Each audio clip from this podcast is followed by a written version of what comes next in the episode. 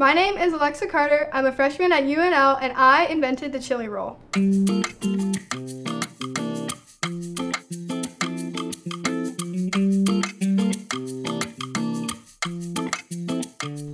The chili roll is a combination of cinnamon roll and chili. Uh, you're taking a traditional cinnamon roll and taking kind of the concept of chili, just the meat, the peppers, and the onions, and using that as the filling in the cinnamon roll, and then topping it with cream cheese frosting. I just brought some to campus, and like I've had people taste them, and they're just like, oh, like, yeah, like that works. Like, that's actually really good. Like, I really like that.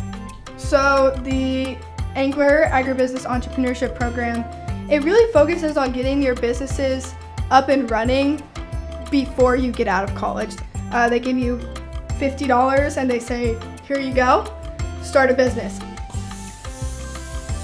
Hopefully, um, I will be able to get a trailer, be able to sell it at tailgates, just kind of push, like it can move around, doesn't have to be in one place. Um, just kind of gives me a lot of variety on what I can do and where I can have it. We grew our own beef to make these, so a lot of these products are going to be coming from our family farm. And I think that that's super, super important because it's also not only my business, but it's also my dad's business that he has.